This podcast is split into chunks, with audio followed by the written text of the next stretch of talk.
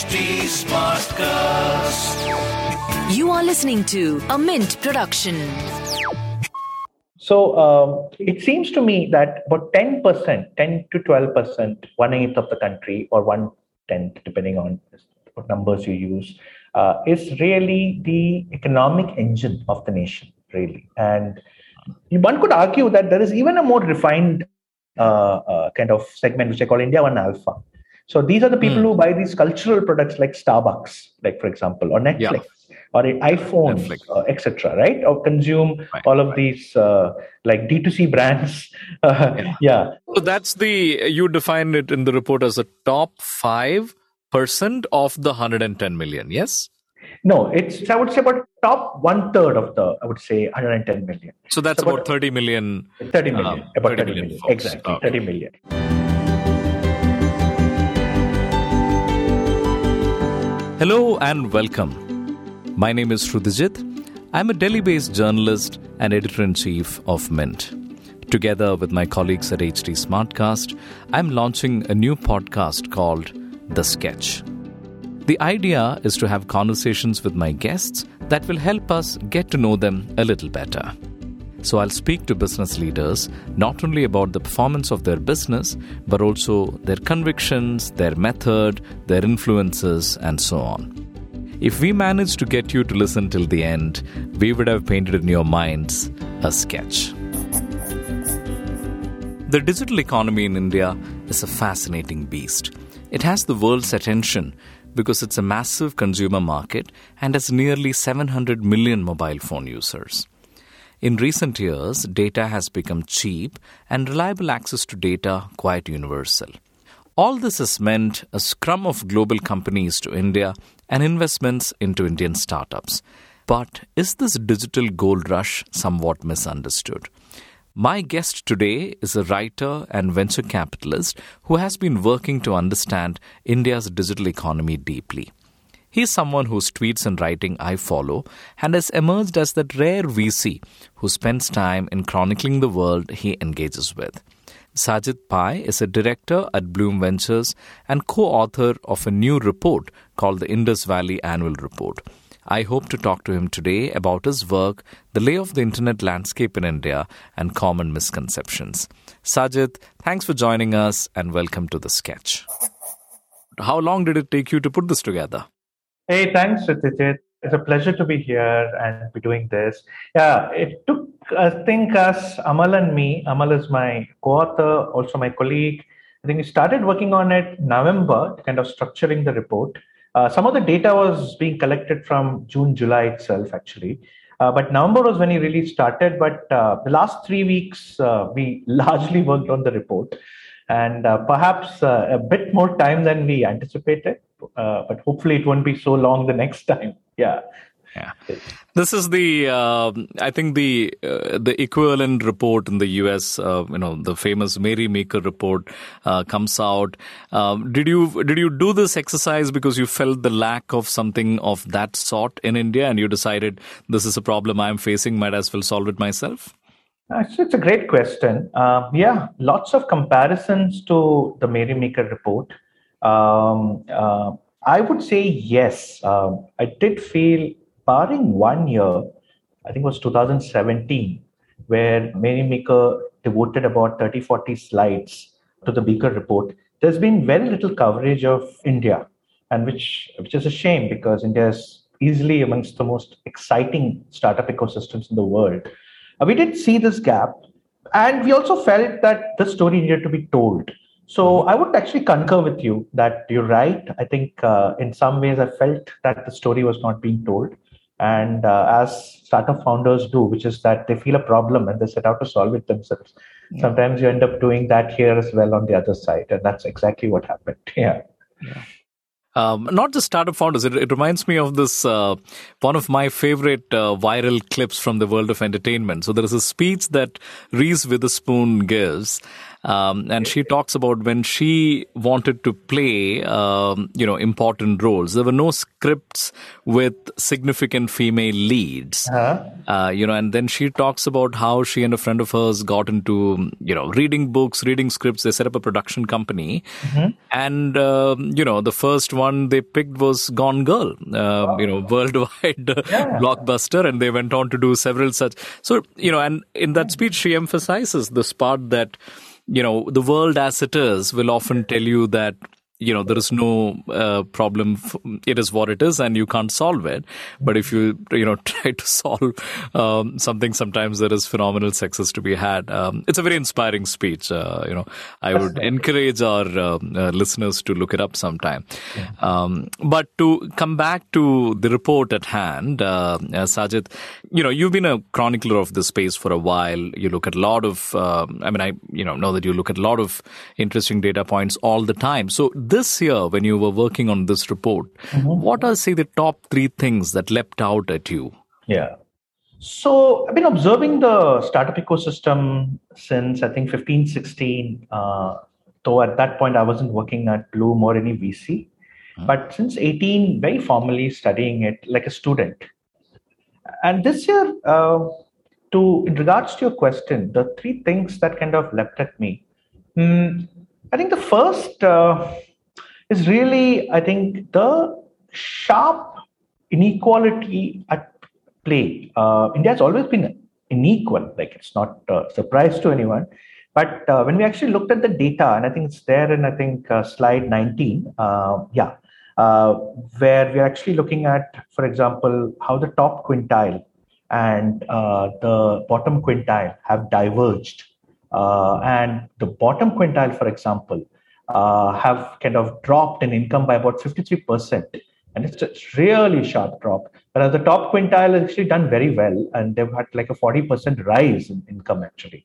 So what we are really seeing is sort of a, a, kind of a sudden jump in inequality. People talk about the K curve, etc., and uh, uh, that's sort of what's happening. So that that surprised me. The, the, the sheer intensity of that surprised me.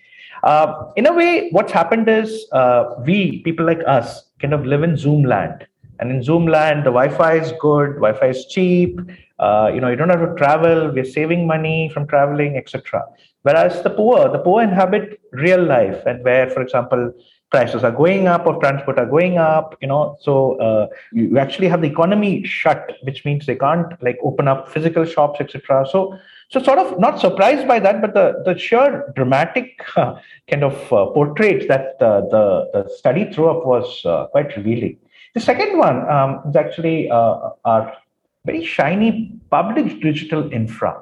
Hmm. We've seen glimpses of that in, you know, uh, Aadhaar, DigiLocker, UPI. Now, there's a bunch of more acronym soups you know, yeah. like uh, there's Beckn slash ONDC, there's UHI, all of that coming. And you know, the, the sense I got was, uh, well, India's infrastructure, public infrastructure, physical infrastructure, we call it, is not as shiny as China's, but our public digital infra is every bit shinier, spankier, newer than uh, than than anyone. Um, Brazil has something similar called Pix for their payments, but India, what you're seeing is really not just one element. The entire infrastructure that's been put together you know it's it's not something that gets discussed all the time but uh, it's, it's, it's incredible uh, I would say on par with the space industry that's going to come up. Yeah, and um, the third one, a very long answer to your uh, short question. No, no, no. Uh, go on, go on. Yeah, uh, third one is actually um, uh, crypto and a specific aspect of crypto, which is that um, the policy yo-yos, um, or at least uh, I won't even call it blow hot, blow cold because there's not been blow hot at all. It's yeah. blow cold and neutrality. And what it has led to is, I think, crypto, the nature of the industry that it's a, it's fundamentally a global industry from day go. You can't, you can't put barriers, countrywide barriers. So crypto founders, uh, for example, and the sheer talent uh, kind of migration to Dubai, some of Singapore, but especially Dubai, uh, where the founders are stationed. That uh, took me by surprise, and I think uh, it's a bit of a warning sign there that uh, we shouldn't throw out the baby with the bathwater. I mean, uh, you know, um, so we need to be a little careful on some of these fronts because uh, you're fundamentally gifting Dubai your startup ecosystem in crypto Web3. No, absolutely um, um, sharp observations. I mean, it's hard to say a comment like that to you without worrying about being condescending. But, you know, uh, obviously, um, very interesting observations. Now, you know, I, I, want to talk more about the exodus to Dubai, as it were. It's something that we've also been uh, watching quite closely. But first, let's talk about the public infrastructure bit. I think it's very interesting. UPI, I think it's now by now well known what is the kind of um, incredible adoption and success it has had and the kind yeah. of change it is driving on the ground. Yeah. Um, what are the ones that you're most excited about that are in the pipeline. Mm-hmm. The account aggregator ecosystem, which is, mm-hmm. you know, kind of related, uh, mm-hmm. is also beginning to take off. I mean, I think we're seeing the same trends as we saw in the early stages of UPI. But can we talk about the, um, you know, OCEN and OCDN? What are the ones that you are most excited about? What are the ones that you think has the most potential for disruption and therefore will become opportunities for a new crop of startups? Yeah. Um, so you mentioned uh, OCEN, Open Credit Enabled Network. Linked to that is the account aggregator framework, right? What it means is, uh, for example, um, this can lead to imagine an urban co or imagine uh, Uber, for example. They can look at the data that they have uh, and they can actually partner with someone or other startup can come and create like an income smoothing uh, kind of uh, product. It says that uh, yes you know you have salary jumps and it's lumpy uh, no doubt about that. But th- we can actually create an income smoothing product by which uh, the salary is evened out and the extra months get you know kind of harvest kind of placed on the side and then whatever is low is like the drop is covered. So you can actually theoretically today create a product. Uh, another example is that a Swiggy, for example, which is working with a particular restaurant, could actually allow the restaurant to kind of access credit basis the data that I have with Swiggy. And all of this doesn't need, you know, uh, really too much permission. It's all API calls to each other. So these kind of, uh, it's very powerful. Um, the other related one uh, is uh, Beckn, uh, which is sort of the underlying framework. And ONDC, Open Network Digital Commerce. So that could make it very easy for, I mean, easy, I'm saying that, but it, will need a fair bit of work. Uh, that could make it possible for a front end to come up, which the customer can just input what they want on the front end. That front end app can actually have backend stores which actually bid for it. And then you can actually send it through, again, different logistics providers could bid for it and reach the consumer. So the consumer is buying from X, but he's actually getting serviced by, let's say, if he's buying a pharm- pharmaceutical product, 1mg, and he doesn't even know it's coming from 1mg, and 1mg is routing it through Dunzo. So sort of this combination of uh, kind of API-led commerce, what it would bring, sounds very interesting as part of the public infrastructure and public digital infrastructure, I think there have also been big success stories in the government, right? The GeM marketplace yeah, uh, yeah, is an example. That also has a massive uh, growth curve.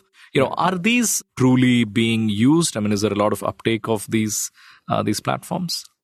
Yeah. So uh, not everything is used. Say for example the aadhaar api calls is i mean because that is underlying almost everything.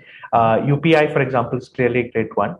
I think early days for the the others really to get mainstreamed I'm very hopeful about OCEN because India is a credit starved country. Uh, yeah. OCEN and A. So I think that will be the next one to take off.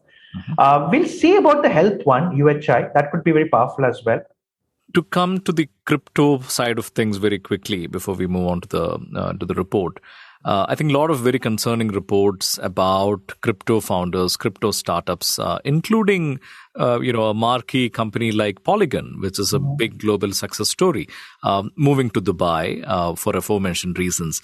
Um, one thing that startups have told us is that look, the government has classified cryptocurrencies as digital assets, but in doing so, what they've ended up doing is regulating everything else that is also a digital asset, um, including NFTs that you know, uh, in use cases that have nothing whatsoever to uh, do with currency or currency related applications. NFTs um, are, of course, non fungible tokens and used a lot in um, in the art world and in other applications, but not typically as uh, as currency. Is that what you're hearing in Dubai? Of course, there is also a tax element which makes that whole debate a little bit more um, textured than. Uh, so it's not a linear one. There is a tax element. There is some support that uh, the UAE is giving, uh, and the, I think the government of Dubai is giving some of these startups in terms of infrastructure, space, some amount of funding, and so on and so forth. Um, what's your prognosis? Is this bad news that in this very exciting um, Web3 space, uh, we've had some early successes like Polygon, and we are also equally rapidly sort of losing them? Yeah. So uh, I think you raised, um, I think you've covered, given a very good summary of uh, the lay of the land, so to say. Um, there are two innovative companies. Polygon is one, InstaDApp is another. I'm sure there are more, but these readily come to mind. InstaDApp is in the DeFi space. So, um, and I think what we're really seeing with founders is uh, you covered a lot of them. I think I don't think it's one thing. I think right. it's all of these things. It's the fact that it is a tax-friendly zone. Yeah. Uh, it is the fact that it's just two hours away from India. It's two and a half hours, right? Like yeah. you know, and it's a it's a very easy to set up country. Uh, you know, it's very welcoming.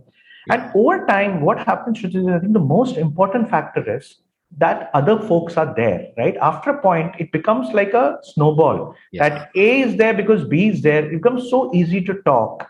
And the energy, apparently, folks who have gone to Dubai among the yeah. crypto Web3 community is incredible, apparently. I so, see. and it's not just Indians. Remember, Dubai is a global crypto hub, yes. right? Everyone from Jordan to Turkey to Bulgaria, uh, they are happy to come to Dubai. So, Dubai is it, of course, is a regional hub, but increasingly, I think they're leveraging crypto to kind of become like a global hub and uh, very interesting. Yeah. Mm-hmm. Have you been to Dubai? Have you hung out with this this high energy bunch um, uh, recently? Do you have any color to share? No, no, I don't. Ha- I haven't. I haven't ever been to Dubai. Actually, that's, that's oh, something really? I need to correct. Yeah, yeah. Despite uh, you know, given where I come from, uh, uh yeah. Gulf is. I know. Uh, yeah. I know. So yeah, but I haven't been there, and it's something I'm looking to correct uh, in the in, in, in the near future. But as of now, no. Yeah. yeah. You should you should you know you should do a annexure to your report, which is a ground report from the Dubai crypto scene. Field you know, notes. Uh, field, yeah, field, field, notes. Field notes. Yeah, I should do that. Yeah. Field notes from Dubai. Yeah. Uh, you know, Sajith, I'm curious since we talked about this. Where do you stand on the whole? I mean, I remember a little while ago there was this whole heated debate about startup flipping, yeah. and um, uh, you know the, the idea that you know our IP is leaving the country, or uh, you know, I find it to be a complex one. Uh, mm. Where do you stand on it? Like, you know, because a SaaS startup like mm-hmm. Postman, mm-hmm. uh, say moving to Silicon Valley, like does it mm-hmm. really? I mean, what is the difference? Like, what is an Indian company? What is a, an American company? If you have employees here, I mean, if you share, if your investors are American, you know. Yeah. Um, if if sixty percent of your firm is owned by North American investors, mm-hmm. are you anyway an Indian company, even if your mm-hmm. your founders are resident here, or you know, China, where do you stand on this whole? Um, yeah. Are there political and geographic boundaries, how relevant are they to startups that are uh, aiming to serve a global audience? Yeah, it's a it's a great question, and uh, it is of course a loaded question, but uh, there are lots of nuance here. Let me articulate. I think my view. In some senses, it is also Blume's view because I do uh, have a voice there, so you can't separate the two. But I think it is a perspective of an Indian fund so Blume is an Indian fund. Uh, and the nature of uh, the Indian fund, this thing, I won't go too much into jargon, is that because we don't, we are domiciled in India and we're not like a like one of those Mauritius funds, mm-hmm. uh, we are mandated to invest a certain amount of our corpus in non-Indian companies. So we have limits. 25% is, is what it is, and it is uh, SEBI mandated. We do honor it. So, in a way, for us, if more and more companies are domiciled abroad, are Delaware C Corps, so to say, it actually makes it difficult for us because we only have a certain amount of our corpus which we can allocate to that. even follow-on checks have to come from that corpus. So if 25% is the limit, if we raise like 200 million, then 50 million is what we can allocate to that. Sorry, let me make sure I understand this correctly, uh, Sajith. So 25% of your corpus, you're mandated to invest in a non-Indian company. No, up to 25% of our corpus can be invested. We don't, we're not mandated to invest even $1.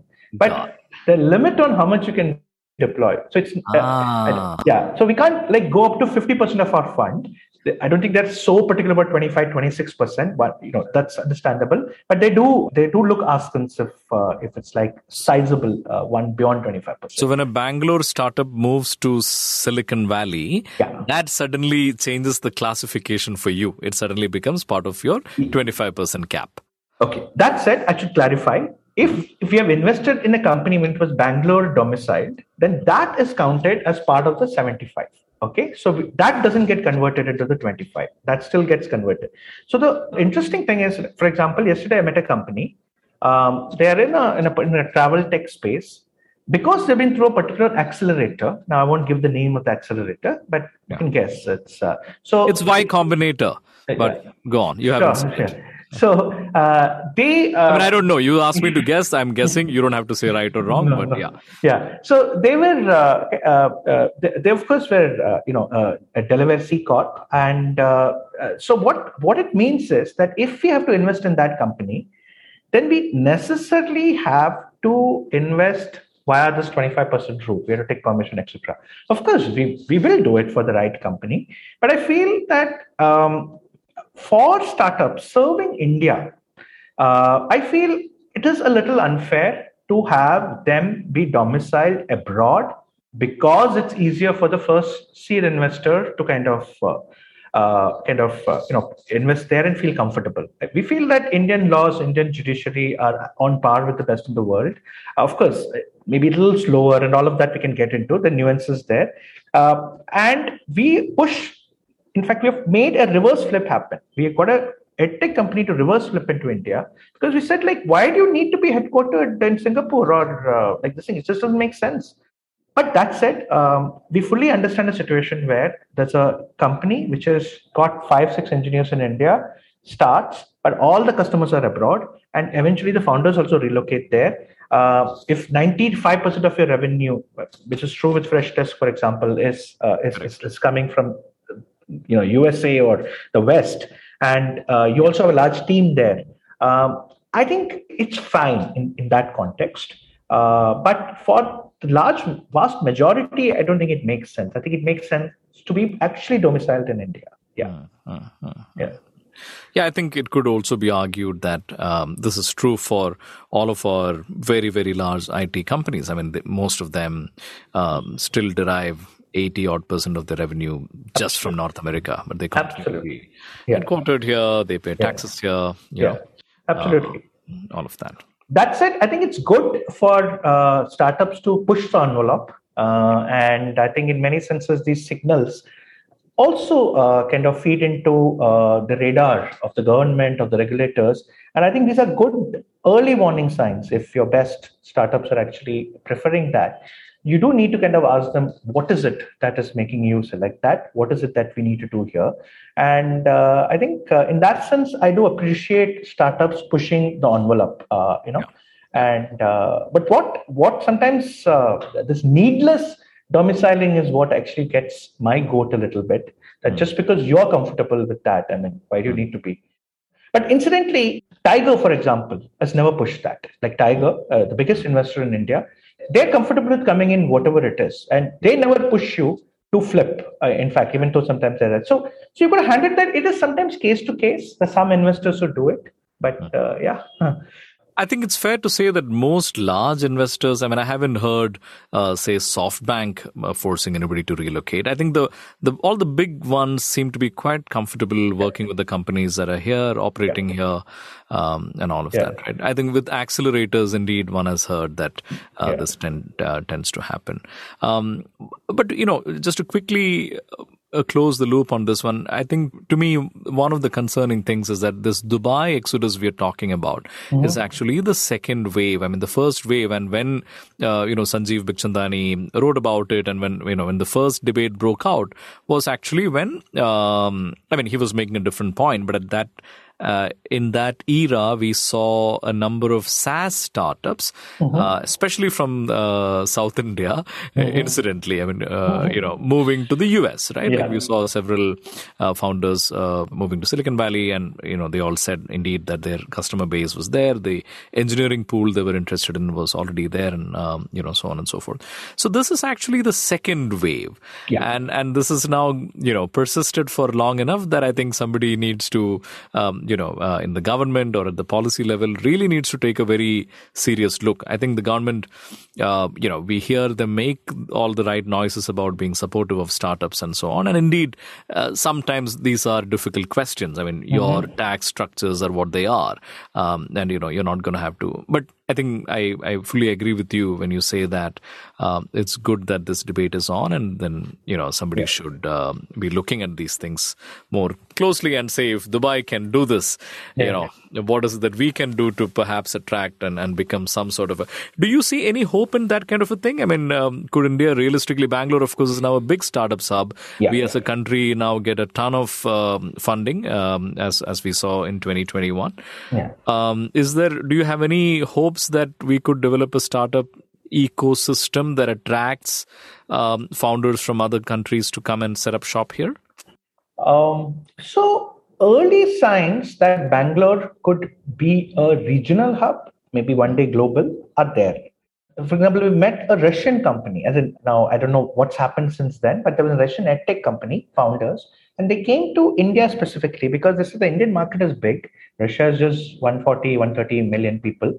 India is like 10 times that. And of course, not all of India is as uh, uh, economically uh, sound, but yeah.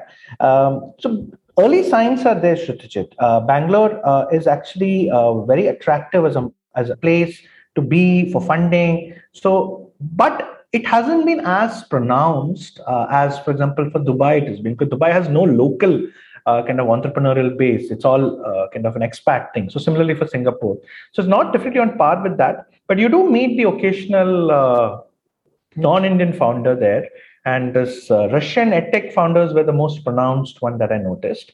Um, long way to go, to be honest, uh, because uh, India is a complex market. Even for us, we have to pass on those founders, mm. and I think it'll take some time and eventually they're all there because they want to access capital so silicon valley's clear strength is that the venture investors are there and they don't care where you're from really of course it, helps if you're uh, there and if they can get a understand this more easily but uh, they're happy to kind of invest in an indian company they're happy to invest in a chinese company even africa these days europe for sure so i think uh, until capital from india from indian investors starts getting allocated we don't see a big rush hmm.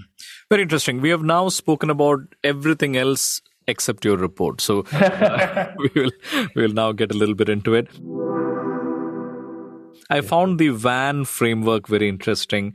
Uh. Uh, do you want to run our listeners through it? Um, yeah, yeah, yeah, yeah, So the WAN trifecta, as we call it, uh, is actually uh, a conversation that I was having with uh, Tony Wang, who's a co-founder of Agora, Agora is a kind of a API infrastructure for video calls that a lot of edtech companies use, and they're chatting about this. And he said China took off, and he said there was a convergence of three trends. Uh, he said uh, bandwidth crashed. He said uh, smartphones became cheap enough to uh, fit into every pocket. Yeah. Uh, and uh, finally, he said WeChat and Alibaba uh, help create this uh, very friction-free payment systems, right? A QR code led. So he said when those three happened, uh, he said uh, the Chinese internet economy took off. The Chinese internet economy is humongous, right, in comparison to India. Yeah. So one fourth of China's retail is actually e-commerce. In India, it's barely six percent, right? Yeah. One fourth. US is half of China's, twelve percent. So I think uh, the missing one, I think, Wang trifecta, to be honest, is also per capita income, which in India is not at China. So China took off, they say, about $4,000. And this number keeps getting cited as the magic number at which basically do with discretionary income. At that point, you have certain discretionary income, and then there's a willingness to spend on uh, digital goods and services. So uh, let, let me stop you there because can you unpack that a little bit? You said yeah. there is this magic number that gets quoted. So four thousand dollars of per capita income, the theory goes, yeah. is yeah. when that's inflection point at which the internet economy. Absolutely, and. Uh, and when uh, did China get there? Where are we now? When can we? Yeah. I don't have the exact date, but I think it was 2013 15 when China took off. There, China is around $11,000 right now. India is $2,000. So gone down slightly. And in fact, parts of China, like Shanghai, uh, uh, are at twenty, twenty-five thousand dollars. So, though, and it's a large, large city. Shanghai is twenty-six million, and the entire city has twenty thousand dollars per capita income, which means there are people earning forty, fifty thousand dollars more. So, I think India, and I've seen these uh, charts. We didn't put them out, but you've actually seen these charts. India is like some seven or eight years uh, where India is at six percent e-commerce has 6% of retail china was there 10 years back so 10 11 years back so seeing these charts seeing we can construct these charts saying how far back is india versus china so india is actually in some senses anywhere from 5 to 10 years behind china behind and i think the real issue for us is i think our per capita income yeah. and i haven't seen that dramatically grow and that is something that uh, I mean, I don't. I think there are structural issues, and I think while Wang Trifecta, what it's done is is ensured that India won, which is sort of the top hundred million uh, who are at nine to ten thousand, eleven thousand dollar per capita income. They've taken off. So Wang Trifecta means if you have that like four thousand dollar plus, then you know uh, it, it creates the ground conditions for takeoff to happen. And it's happened really at that level. It hasn't happened all across india. But right, that, right. so that is sort of Wang trifecta long answer to a question but yeah no no wonderful wonderful you know the the part about income as i read through your report as, and as we neared the end of it one mm thing that struck me is indeed that um, or one thing that was to my mind at least conspicuous by its absence was a longer discussion on per capita income and its growth. I yeah. think you deal with it minimally. In I mean, I certainly remember one slide in which you deal with it, but you don't delve into it too much. Was yeah. that a conscious decision? Did you not want to get into the socio-economic discussion of the likelihood of India's growth and so on and so forth? I don't have the tools, Sruthijith. Well, I've studied undergrad economics, but uh, I totally don't have the tools that uh, kind of a macroeconomist or someone has. And uh, I also didn't want to do any casual anecdotal led chat. Sure. Data is very hard to come by, to be very honest, in the last two, three years. Mm. so that makes it hard. Um, I do feel that there's one uh, particular page where I talk about uh, the exit, you know, and exams and English as uh, you know uh, the three axes of advancement in India. It's page 25 for the listeners. So uh, fundamentally, I feel that there are powerful structural forces, or you can use the word forcing functions, mm-hmm. which uh, challenge uh, a quick growth of uh, Indian per capita income. Mm-hmm. Um, and I think fundamentally the path that we've taken of being service led as opposed to manufacturing. And one could argue why is uh, India not manufacturing that? Why didn't manufacturing take off? Why is it even taking off in Bangladesh? Now, now that comes down to many other factors. So it's a very complex set of many interlinked factors. Yeah. Uh, but fundamentally, what it means is that India is an economy in which the advancement through the ranks is slowed, and it's slowed by like there are specific gatekeepers, you could say, which regulate the flow into the creamy layer. And uh, English is one of those uh, gatekeepers. Uh, it levies a cultural and economic tax. Tax, yeah. Um, I remember this conversation with there was a guy who was training me, and he was I was paying him like 600, 700 rupees per session, and he said he if I knew English, I can charge 2,000 rupees for it in Lodi gardens you know i could be training someone And he was absolutely right. And English creates that uh, that perception, whatever you call it. For those of you who are interested in uh, reading this report, it's available at bit.ly slash Indus Valley 2022, all small caps in one word. Um, what I like about the report, I should I should say, Sajith, is that um, you know it is uh, the color and the commentary and the context that you add to it. Um, I think you know that adds a lot of uh, texture and feel um, because I think you know a lot of and, and it's true for many things that we discuss about India that the numbers capture only part of the story. Uh, the numbers are of course important, but I think the the texture, the context. I mean, you talked about the uh, the government jobs, and I, I, think the the color you added to it, uh, talking about this railway person. Um, you know, who makes um, 32 odd thousand rupees and is very happy with his life and that Quora answer. Uh, yeah. this kind of thing is, uh, is just wonderful, you know, and, and therefore, uh, are these anecdotes that you, that you collected um, over the course of the year or uh, how did they all come about?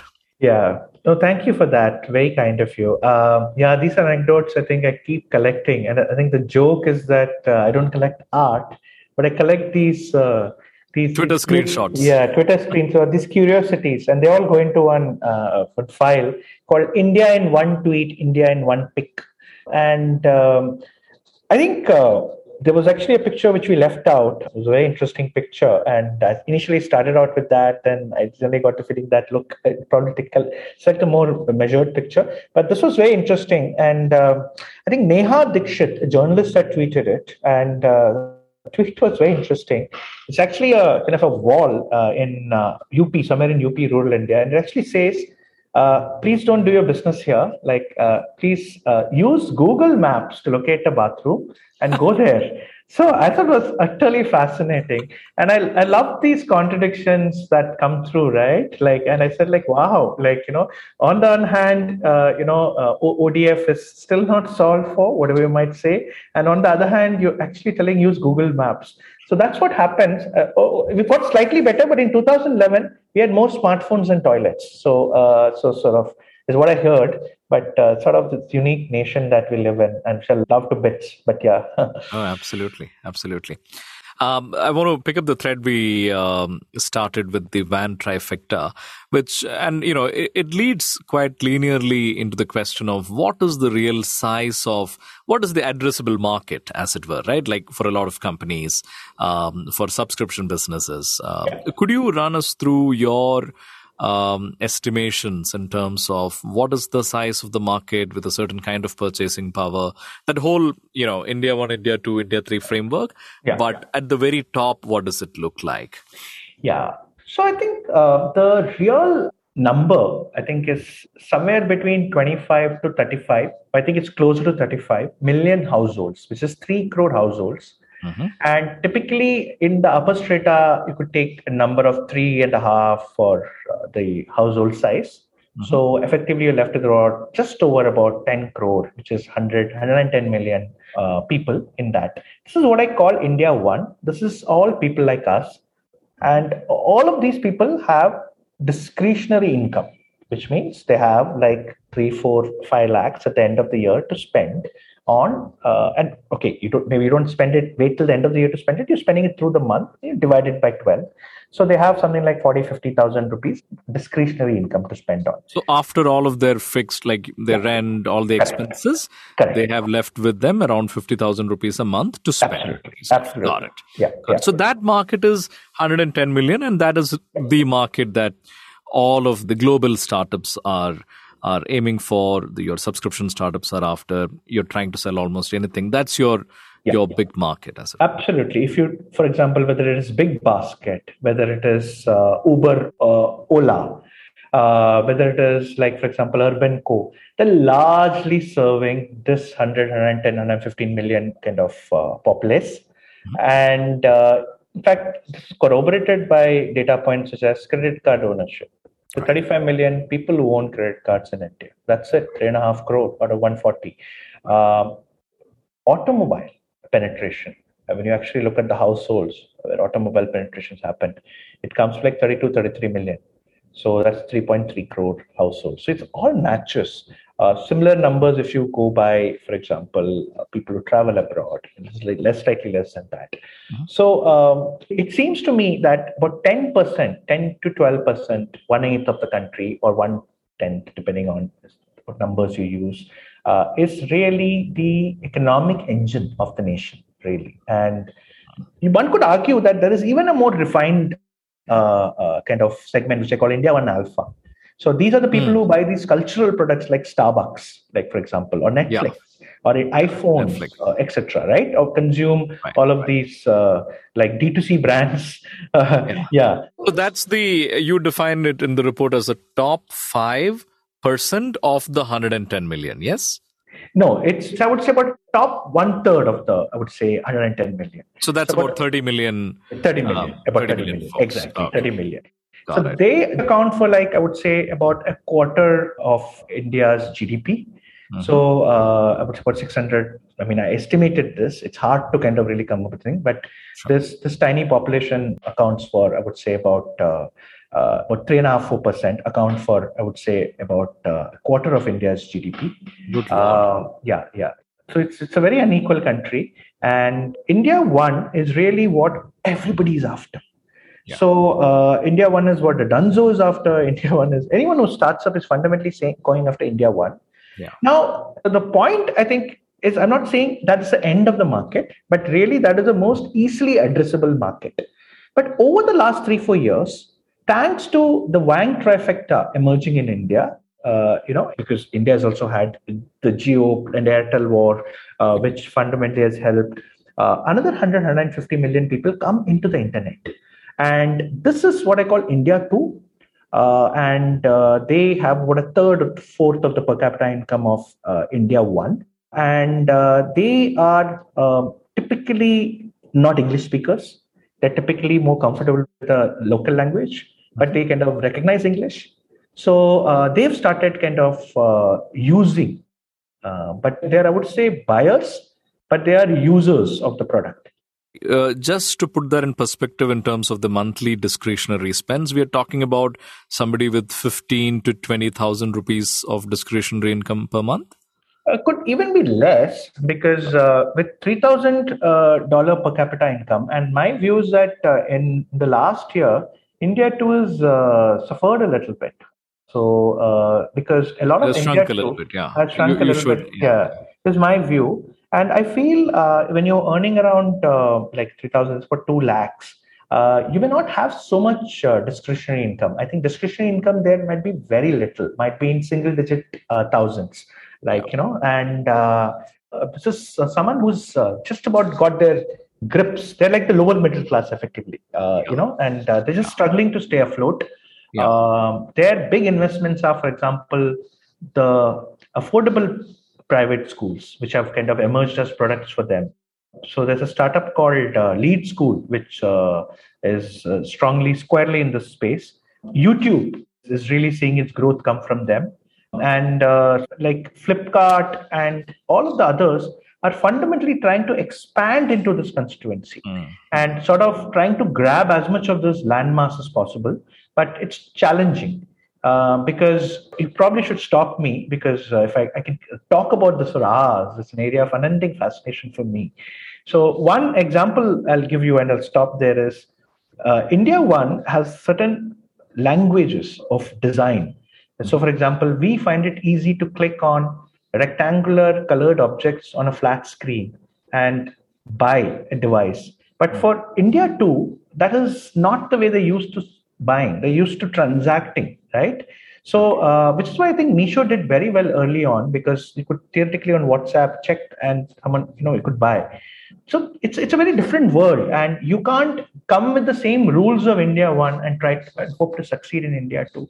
Uh, like I said again, I could go on for hours. I'll probably take a pause here and yeah.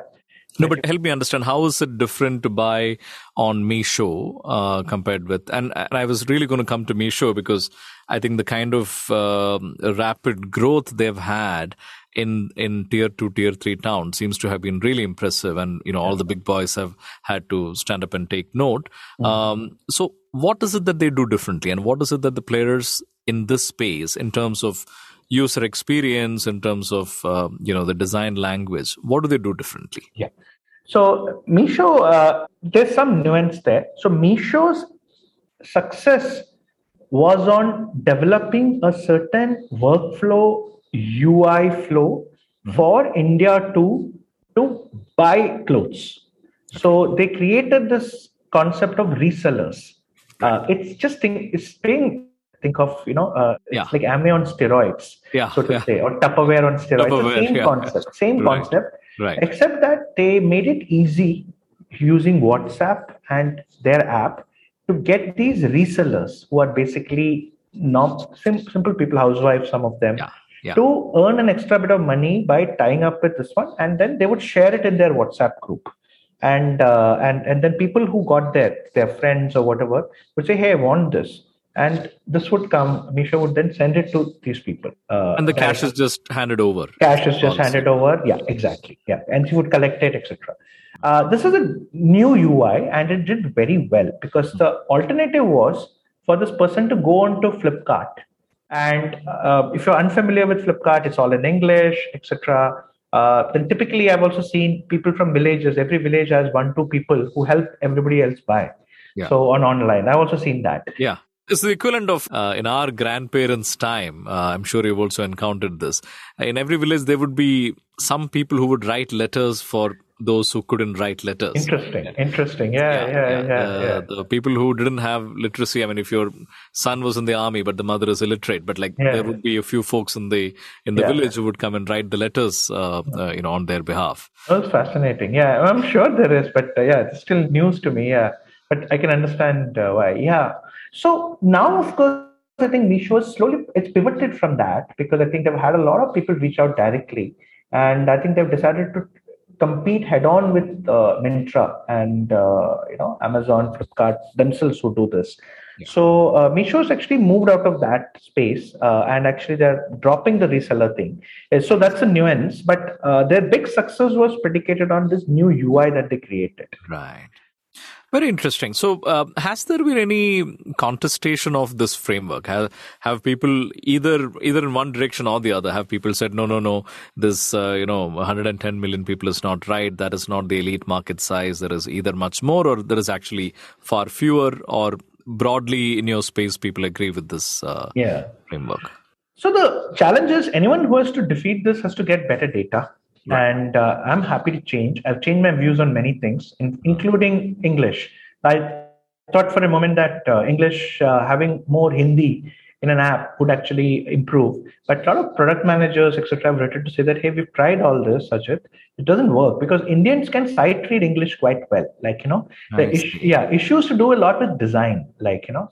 So I've changed my views. And uh, uh, the fact is, no one has been able to come up with any clear data which says actually it's bigger. And even if it's bigger, it's got to reflect in the sales, right? It's yeah. got to reflect. Entire e-commerce segment is about 50 billion large in India. So that's very tiny compared to a 900 or so billion uh, retail economy.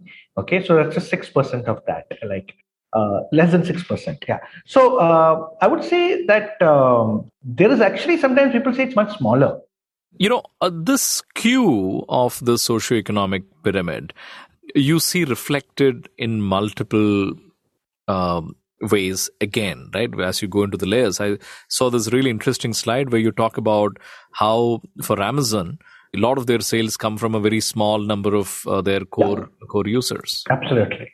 Yeah. So yeah, this is a finding that uh, Kunal Shah, uh, yeah. internet gadfly and like generally interesting guy on Twitter, he kind of circulated, and uh, he in fact uh, one of the smartest guys.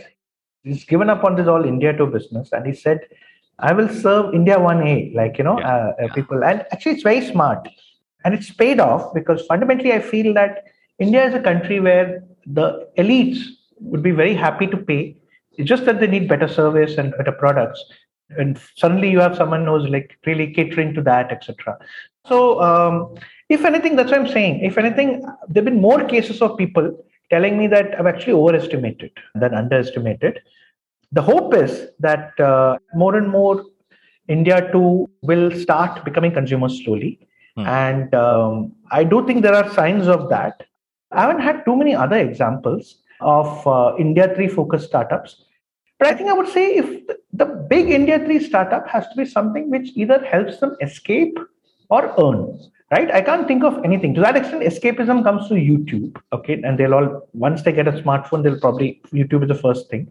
But beyond that, I think they just, we need to have things which help them earn, okay? So lending, earning, these are two things. Uh, I would have thought something like a chit fund or a digital chit fund could work in India 3, but I haven't seen any any stellar examples emerge. Hmm. So yeah, um, not uh, yeah, not too many examples, unfortunately. Hmm. And you know, up until a few years ago, you would repeatedly see uh, Western companies entering India, and you would you would see their executives making these these repeated statements about the the big billion you know markets yeah. so on. Yeah. Do you think by now, uh, thanks to the realism being injected by folks like you, is it uh, has it now become received wisdom that okay, like temper your expectations? You know, the the market is actually uh, a tenth of that, or you know, um, yeah. has that become more accepted and understood? yeah, so there's a saying, right? Never argue with a man whose salary depends on not listening not to you. Listening. Yeah, so it's so when Reed Hastings came a few years back and did this 100 million subscribers from India, all of that, all of our eyes rolled. Yeah, so it's not just me. I remember a few years back, there was this uh, article by Economist writer called Stanley Pignal who wrote this article yep. called "The Missing Middle Class." Yeah. And then someone told me that uh, this uh, recently someone told me that one article delayed S- Essilor, I think, their uh, kind of uh, plans in India by six months because this went around in Europe and etc. So I don't know uh, what, what the truth is there. But this is uh, not just me, it's being talked about every year or two. There'll be some report like this, etc. Mm-hmm. But look, um, um India is uh, one of the big, large markets. What happens is in US, for example, you encounter Indians and they are the apex of corporate uh, life there. And then uh, as you launch in India, you suddenly see a large offtake in the first one, two years because India one is lapping it up. You think, wow, like, you know, uh, it's just going to keep growing like yeah, that. And then suddenly it hits like, you know, and uh, sort of uh, this is something that kind of was drilled into me when in, in five to 2005 to seven, I was in a magazine business, and a very smart person uh, had projected these magazine growth, like you know, starting from 500,000 this thing and going all the way to whatever a million or whatever. He said, "Look, that's not the way it works. It's a curve where it starts off very fast, and it'll just hit a plateau." So that is actually what's happened to a lot of these international guys. Uh, to unlock India, they'll have to think through very different ways. For example, Dream11 is a company that is trying to unlock India too. And Harsh Jain, uh, there was a speech he gave to a few of our founders, and I attended that. He said, like, the way you have to construct the product in India One, it's like the sachetization product. He said, if it is India One, you're giving them, let's say, a like a thousand rupee product or something like that, or you're charging it at like like 500 rupees. He's saying India 2, you got to price it at 10 rupees per day and for they will consume it for 30 days. He said, Don't worry, you get 300 rupees.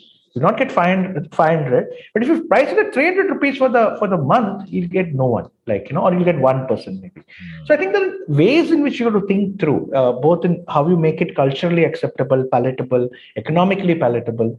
So I think over the next few years, there are signs of that already. Meesho helped crack one element of it. So we'll start seeing more and more of that emerge but uh, I don't think it'll emerge very fast. So, am I hopeful? I'm very hopeful. But am I hopeful that it'll happen super fast? Mm, maybe not. Maybe a little slower than normal. But yeah. Hmm. But uh, none of this appears to have dampened uh, investor enthusiasm um, yeah. as we saw in 2021. Yeah, yeah. Uh, Sajith, were you surprised, and since you are this uh, you know, guru of moderation, uh, as it were, you know, when it comes to these things, were you surprised to see uh, the kind of boom in incoming money that we saw in 2021? Yeah, I was surprised. I was surprised you know, um, whatever you say, like 2020, the three months when lockdown started, um, all of us, uh, you know, Sequoia came out this report, uh, like the Black Swan report, and all of that. All of us were really worried. But hmm. uh, the public markets uh, seem to be drunk on something else, and uh, that that finally meant private markets also uh, responded. Yeah. And I think I've studied this And I think there are two very powerful forces, and uh, this is basis a lot of reading, etc. And I always say that the most important person in Indian venture is a Fed governor. Yeah. So every VC, I feel, should do Aarti in the morning of the Fed governor. this is what I've said. Like because if what the Fed does is just keep cutting interest rates and keep pumping money, yeah. right? And that has to find its way somewhere because you're not going to get any return in the West. Second powerful force. Jay Powell is the mascot of the yeah. uh, Indian startup economy. Yeah. True. So I'm going to get lynched for this, but uh, amongst my brethren, uh, yeah. The other one is to do with the way pension funds are incentivized. So, uh, US, for example, is a country where the, they're aging and they've got to meet these in pension obligations. Yeah. But the challenge with the pension funds is how do you deploy? They're large, like Texas firemen, Ontario teachers, CalPERS, etc. Right? They've got to deploy it in assets and they find that the US Treasury bills are just like pittance, like probably like you know. So they've started looking at peers who have done well in generating investment, like high investment, high alpha, and they find that having a significant share exposure to venture has been a big factor. Uh, tech and because tech has been the big story, right? Venture tech, and so what they've started doing is they've started moving dollars into venture they may go from 3 to 4%, but 300 million going from 3 to 4% is suddenly like $3 billion, like coming into venture. And venture is like not even, not, barely a trillion, like, you know, uh, uh all assets put together, venture is barely a trillion. It's just very small as a portion of the global, uh, this thing. Um, so when so much money comes, eventually it finds its way into India too. So India too, TOO, and that's what has happened really. And uh, now that you look at it in hindsight, it all makes sense. But at that time, we're like, wow, what's happening? Like, you know, and uh, there also the China factor. China became unattractive in at least a couple of sectors. So suddenly attention came to India. So, so this has been the story, uh, that the gravitational pull and power of venture seems to pay no heed to sometimes uh, I won't say the ground reality, but at least some of the forcing functions of the Indian economy. And in some senses, I can now understand the incentives, the logic, because finally you have to go where the investment returns are. And India has had great investment returns. Yeah. Exits are beginning to happen. Yeah. So I'm on the whole, uh, like not like surprised, but not too shocked as to why it would happen. Yeah. Yeah, Sajith, it's been uh, you know really wonderful. But before we sign off, I just wanted to ask you, what drives you to do um, this kind of thing? What drives you to spend time writing, articulating? And you've said this before, and I, I couldn't agree more that not enough VCs or founders or even business executives in traditional sectors write and you know articulate what they do and and their world uh, for others. And it is a rare uh, trait. And um, you know, I try to tell everybody I meet that you should write, you should write. Um, but what drives you? What motivates you? You to take time out from your day job to you know I mean yeah. of course it's related but it, it does take a lot of time right yeah so I do I think have a hyphenated identity of a writer investor and there's a bunch of us a lot more in the public markets uh, but I do have a I think I have a hyphenated identity I was much a writer and as an investor and I actually feel that it helps both sides. Both sides. Uh, I think primarily writing to me is the convenient medium for thinking aloud. Right. So uh, I always find it thinking is hard. It's tremendously hard. Yeah. Uh, the rare super bright guys can do it with chalk, like on mathematicians or whatever. When for me, my medium is writing, and writing affords me uh, the space, the canvas, the thing to think aloud, and uh, sort of longer these epic kind of works, whether these long form essays, etc. Uh, they also get me audience, like for example, this conversation, which will help me think on certain aspects. Uh, sometimes it's a pulse check, it's a temperature check, but a lot of times you also get interesting feedback. And so that is why I write. I write to think. And uh, yeah, I think it's a part of my big part of my identity now. Yeah. No, most wonderful, and and I hope more folks in your industry certainly. Uh, I mean, what a fascinating place it is today. You know, um, uh, 2021 indeed yeah. uh, was an incredibly. Uh, I mean, you're seeing unicorns that you know, you didn't even hear about. You know, you hear about a company one day, and in four months, it's a unicorn. Eh? Um, so crazy times, a lot of innovation, a lot of disruption going on. Um, um, quite a quite a time to be witnessing all of this happening in front of our eyes. I mean, I think our conversation became not so much about your report, but I think your report provided the framework to have a, a more broad based conversation about what's going on in the uh, startup ecosystem. But thank you so much, Sajith, uh, for being with us today and spending the time. For listeners who are interested in um, downloading the report, and I, I strongly encourage you uh, to do so, uh, bit.ly forward slash Indus Valley 2022, all small letters. Sajith, thank you so much. It's been a very, very enlightening conversation. Hey, thanks, Sruthijith. Enjoyed it enormously. Thank you so much. Thank you so much for this opportunity. Yeah. Thank you. That's it from me for this episode. You've been listening to The Sketch. This episode was edited by Devina Sengupta. Deepthi Ahuja is the producer of this show, and our audio editor is Sanju Abraham. You can email us with your thoughts on the sketch at livemint.com. For more updates on this podcast, follow HT Smartcast on Facebook, Twitter, Instagram, YouTube, and LinkedIn. To listen to more such Mint podcasts, log on to htsmartcast.com. Goodbye and thanks for listening. This was a Mint production brought to you by HT Smartcast. HT Smartcast.